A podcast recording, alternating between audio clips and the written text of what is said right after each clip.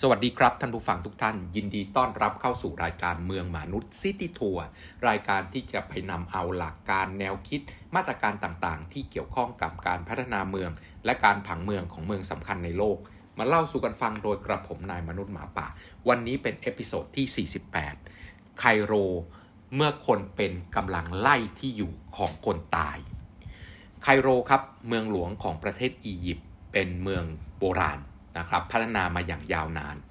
แล้วก็ได้รับการประกาศจากองค์การยูเนสโกให้เป็นเมืองมรดกโลก คล้ายๆกับตัวเมืองอยุธยาของเรานะครับ ตัวเมืองนี้ได้รับการประกาศให้เป็นเมืองมรดกโลกด้วยการครอบคลุมพื้นที่หลายพื้นที่หลายประเภท แล้วมีพื้นที่หนึ่งที่เป็นองค์ประกอบสำคัญของการได้รับการประกาศให้เป็นเมืองมรดกโลกพื้นที่นั้นเรียกว่านัก โครโปลิสหรือว่าเอาเป็นภาษาอังกฤษง่ายๆก็คือ the city of the dead ก็คือมันคือสุสานศาสนาสถานของศาสนาอิสลาม และหลุมฝังศพของคนที่มาตั้งแต่ยุคโบราณครับ แล้วนึกถึงเมืองสมัยก่อนนะครับ เขาไม่ได้ฝังศพกันทั่วไปครับ เขามีย่านฝังศพ เพราะว่าแน่นอนในสมัยก่อนเรื่องของสุขอนามัยเป็นสิ่งสำคัญ ความเชื่อนะครับที่เกี่ยวข้องกับการเก็บรักษาร่างของคนตายเอาไว้ด้วย ถามว่า necropolis เนี่ยไม่ใช่คำเฉพาะของอียิปต์ครับ city of the dead ก็ไม่ใช่คำเฉพาะของออตัวเมืองไคโร แต่คำว่า necropolis มีอยู่ทั่วไปครับหลาย ๆ เมืองทั้งในสกอตแลนด์ทั้งในพื้นที่อื่น ๆ ทั่วโลกก็มีวัฒนธรรมแบบเดียวกัน ก็คือเอาคนตายเนี่ยไปจัดการฝัง นะครับ แล้วก็มีหลุมศพ มีเรื่องของออศาสนสถานอยู่ในบริเวณนั้น แล้วก็มีที่ฝังศพต่างๆ ทั้งคนรวยคนจนนะครับ ไปอยู่ในพื้นที่เดียวกัน แล้วก็เป็นพื้นที่ขนาดใหญ่ทีเดียวครับ ไม่ต้องนึกถึงแค่สุสานคริสหรือว่าศาสนสถานสุสานของคนจีนที่ต้องไปทำพิธีเชงเม้งบนเขานะครับ ไม่ใช่ครับ อันนี้ใหญ่มากเลยครับ ใหญ่ขนาดไหนครับ ใหญ่ขนาด กินพื้นที่ความยาว 4 ไมล์หรือ 6.4 กิโลเมตรนะครับ ด้วยหลักการในเมืองยุคก่อนนะครับ เขาวางไว้ว่าคนตายเนี่ยอยู่ร่วมกับคนเป็นไม่ได้ ด้วยหลักการสุขอนามัยเนื้อเราไม่รู้สมัยก่อนไม่ยังมีการ ทำการตรวจสอบทำการชนะสูตรพิกศพว่าอยู่ๆตายเนี่ยตายด้วยโรคระบาดหรือเปล่า และอื่นๆที่อาจจะส่งผลกระทบต่อคนที่ยังมีชีวิตอยู่ เชื้อโรคแพร่ระบาด กลิ่นเน่าเหม็นนะครับแพร่อย่างอื่นนะที่ไม่พึงประสงค์ต่อไปยังคนเป็น เพราะฉะนั้นเขาก็เอาไปเก็บไว้นอกเมือง ฝังไว้นอกเมือง แต่สำหรับเมืองไคโรประเทศอียิปต์เนี่ยเขาฝังไว้ทางด้านตะวันออกของเมืองนะครับ กินพื้นที่ยาว 4 กิโล 4 4 ไมล์ หรือ 6.4 กิโลเมตร เนี่ย เป็นแนวยาวเลยครับ แล้วก็ปินพื้นที่กว้างทีเดียว เพราะว่าบริเวณนั้นเนี่ยแน่นอนอยู่ขอบเมือง ในยุคก่อนนะครับ เมืองไม่ได้ขยายไปถึงตรงนั้น เป็นพื้นที่นอกเมืองละก็หลักการเดียวกันกับเมืองอื่นๆครับ เอาคนตายไปไว้นอกเมือง แล้วก็เป็นพื้นที่ที่มีอากาศแห้งนะครับ แล้วก็ทรายที่แห้งๆเนี่ย มันทำให้เก็บรักษาร่าง ของผู้เสียชีวิตนะตามความเชื่อของอียิปต์ที่เราได้เห็นฟาโรถูกดองศพนะครับทำเป็นมัมมี่และอื่นเนี่ยความเชื่อก็ถูกถ่ายทอดลงมานะครับ เพราะฉะนั้นอากาศแห้งของตัวของทะเลทรายทางฝั่งตะวันออกของเมืองไคโรเนี่ยก็ช่วยเก็บรักษาสภาพศพได้เป็นอย่างดี ทุกคนครับไม่ว่ายากดีมีจน เอาไปถูกฝังไว้ตรงนั้นหมดมีทั้งสุสานของสุลต่านนะครับ สุสานของ ชีกสุสานของผู้นำทางศาสนาอะไรต่างๆ ก็ถูกฝังตรงนี้ร่วมกับคนคนธรรมดาทั่วไป แต่ว่าแน่นอนครับเขามาเป็นกลุ่มตระกูลครับเขาก็จะแยกเป็นพื้นที่พื้นที่เป็นเป็นเป็นบล็อกบล็อกอะครับเป็นบล็อกบล็อกบล็อกของกลุ่มตระกูลนี้ก็มีแบบศพร่างของคนที่อยู่ในเชื้อสายของตระกูลเนี้ยหลายหลายหลายหลายหลุมฝังศพและหลายหลายที่เก็บศพนะครับ มีถึง8 generation นะครับ ต่อเนื่องกันมา เพราะว่ามันมาตั้งแต่ศตวรรษที่ 7 คริสตศตวรรษที่ 7 แล้วนะครับ ก็เป็นเป็นเป็นพันปีอยู่นะครับ เพราะฉะนั้นมันก็ถูกต่อเนื่องถูกใช้งานอย่างต่อเนื่องมาเป็นเวลานาน แล้วก็กินพื้นที่ขนาดใหญ่ขึ้นเรื่อยๆนะครับ แล้วก็มี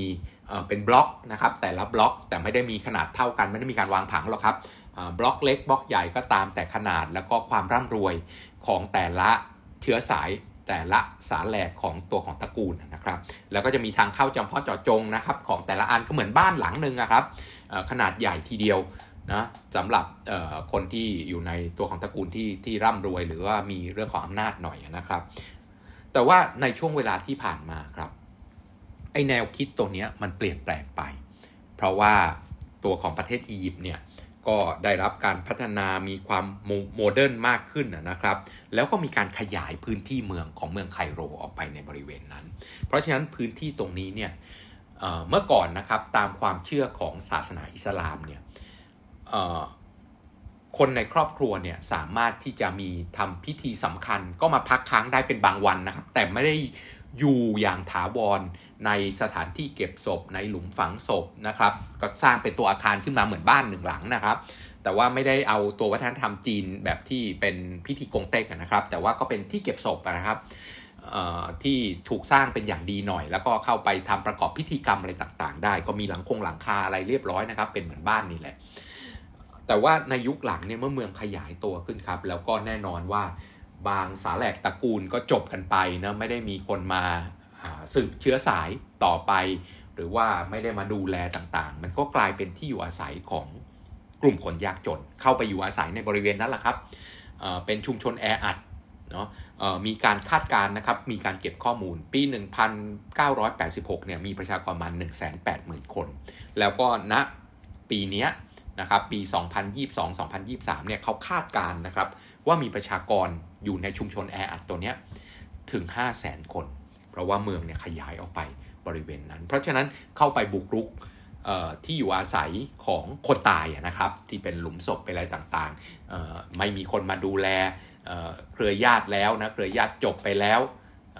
ตัวของตระกูลนี้จบไปแล้วไม่มีคนมาต่อนะเพราะฉะนั้นไอ้หลุมศพเล็กๆ ทั้งหลายนะครับ ก็ถูกเปลี่ยนแปลงนะครับที่เก็บศพเล็ก ๆ ก็ถูกเปลี่ยนแปลงเป็นบ้านที่บุกรุกนะครับอย่างผิดกฎหมายเข้าไปอยู่บนในบริเวณนั้น แต่ส่วนหลุมศพของคนใหญ่คนโตสุลต่านนะครับอาหมัดต่างๆ ที่เป็นผู้นำทางตัวศาสนาต่างๆ ก็ได้รับการดูแลเป็นอย่างดีนะครับ เพราะว่ายังมีเชื้อสายสืบต่อกันมา ถูกสร้างอย่างสวยงามกลายเป็นประวัติศาสตร์ของประเทศนะครับ คนไปเยี่ยมเยือนรวมถึงสุดที่เป็นตัวของมัสยิดต่างๆ ก็ยังมีอยู่ในพื้นที่ที่เป็น แนวของนาโคโปลิสนี่เช่นกันนะครับ แล้วเวลาผ่านไปครับ เวลาผ่านไป ก็เกิดการพัฒนาขึ้นมาอีก เกิดการพัฒนาเกิดการตัดถนนครับทะลุตัวของนาโคโปลิสนี่เลยครับ มีเส้นทางรถไฟผ่านตรงนี้มีเส้นวงแหวนผ่านสิ่งที่เป็นนาโคโปลิสหรือ City of the Dead นี่เข้าไปอีกนะครับ เพราะฉะนั้นไอ้ที่อยู่อาศัยของคนตายหลุมศพนะครับหลุมฝังศพ ตัวอาคารต่างๆ ที่ใช้เก็บศพของแต่ละตระกูลเนี่ยบางส่วนก็ถูกเรียกง่ายๆว่าถูกรื้อย้ายนะครับ ถูกเวนเวนคืนไปเป็นเส้นทางถนนเส้นทางรถไฟต่างๆ มาก็ถูกทำการทำลายลงโดยเฉพาะยิ่งในปี 2020 นะครับ มีแผนที่จะสร้างทางด่วนครับ ทะลุเข้าไปในส่วนที่เป็นตัวของนาโคโปลิสนี้เลยเป็นประเด็นสำคัญครับหลายๆคนนะครับที่ยังมี เชื้อสายสืบต่อ ตัวของออครอบครัว ตัวของตระกูลลงมาเนี่ยเขาก็ไปคัดค้านบาง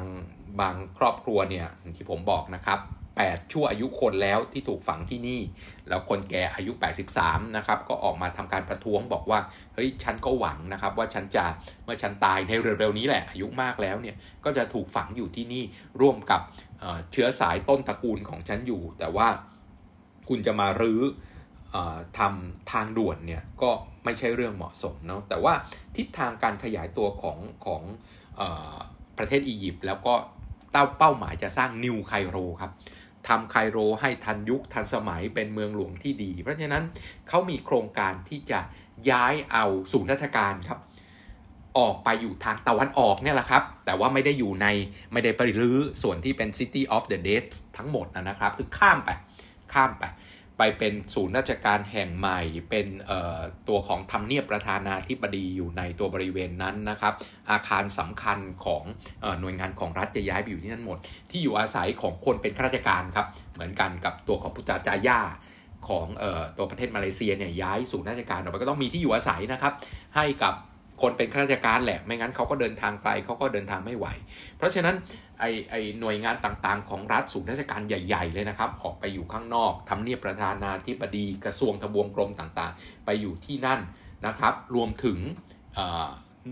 อาคารที่เกี่ยวข้องกับเรื่องของสถานทูตต่างๆ ก็จะถูกย้ายไปอยู่ที่นั่นด้วย เพราะฉะนั้นสิ่งที่เกิดขึ้นก็จะมีเรื่องของเทคโนโลยีหับเข้าไปอยู่ในตรงนั้นด้วยนะครับ ไม่ใช่แค่อาคารของรัฐเพียงอย่างเดียว เนื่องจากตรงกลางไคโรเนี่ยเป็นเรื่องของเมืองโบราณ เมืองที่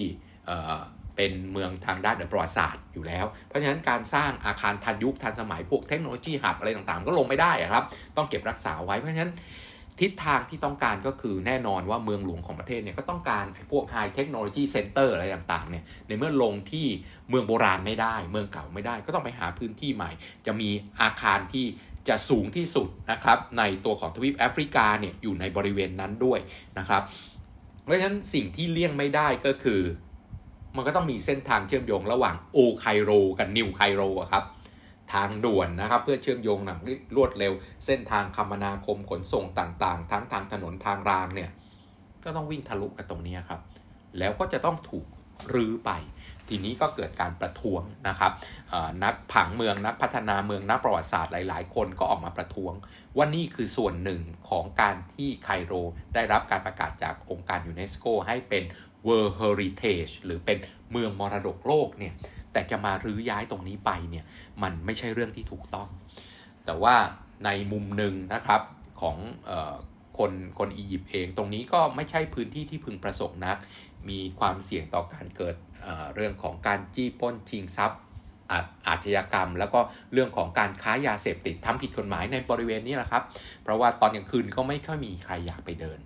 เพราะฉะนั้นสิ่งที่เกิดขึ้นตอนนี้เนี่ยก็คือจากเดิมนะครับ แน่นอนคนตายอยู่นอกเมือง คนเป็นอยู่ในเมือง แต่ตอนนี้เมืองขยายไปแล้วก็คนเป็นจำนวนหนึ่งที่ไม่มีที่อยู่อาศัยนะครับเข้าไปอยู่ในพื้นที่นี้กลายเป็นชุมชนแออัด นะครับในเมื่อเป็นชุมชนแออัดผู้มีรายได้น้อย ขาดแคลนเรื่องของทุนทรัพย์ ในการที่จะอยู่อย่างถูกกฎหมาย เพราะฉะนั้นการทำผิดกฎหมายในพื้นที่นี้ก็ตามมา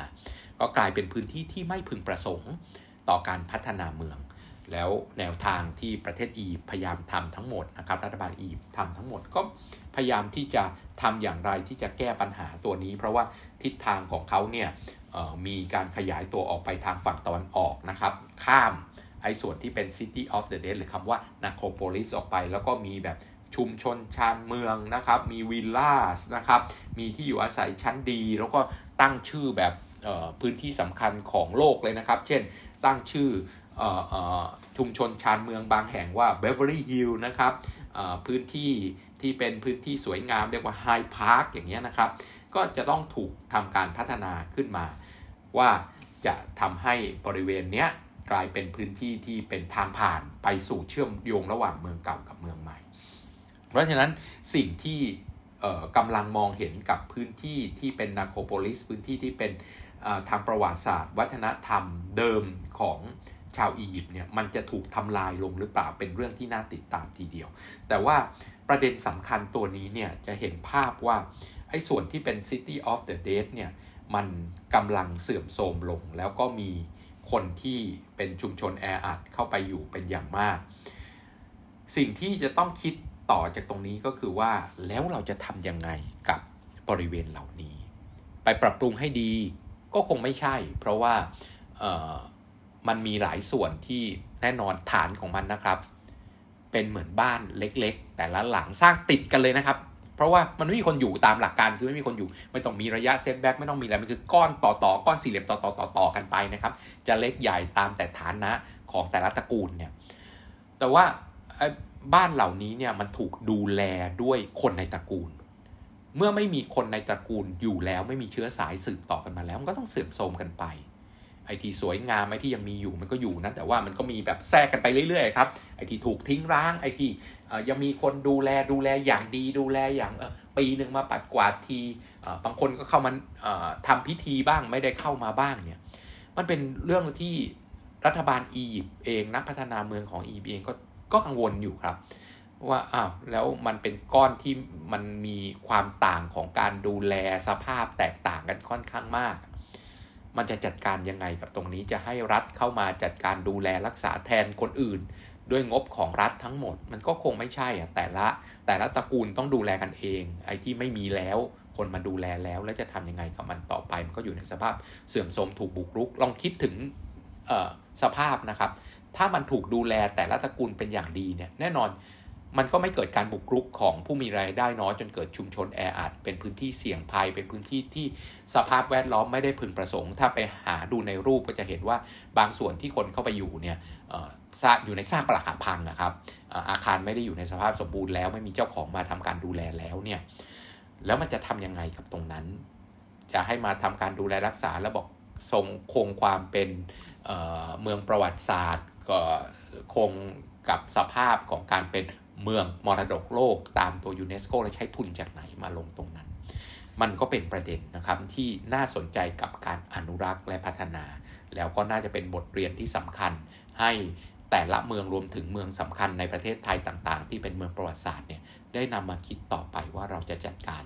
อย่างไรกับพื้นที่ทางประวัติศาสตร์ที่ในมุมหนึ่งก็มีคุณค่า แต่ต้นทุนในการดูแลรักษา มันก็มีประเด็นตามมานะครับ เพราะฉะนั้นวันนี้ก็ต้องลาไปแค่นี้กับเมืองหมานุด City Tour กับ Necropolis City of the Deadที่วันนี้คน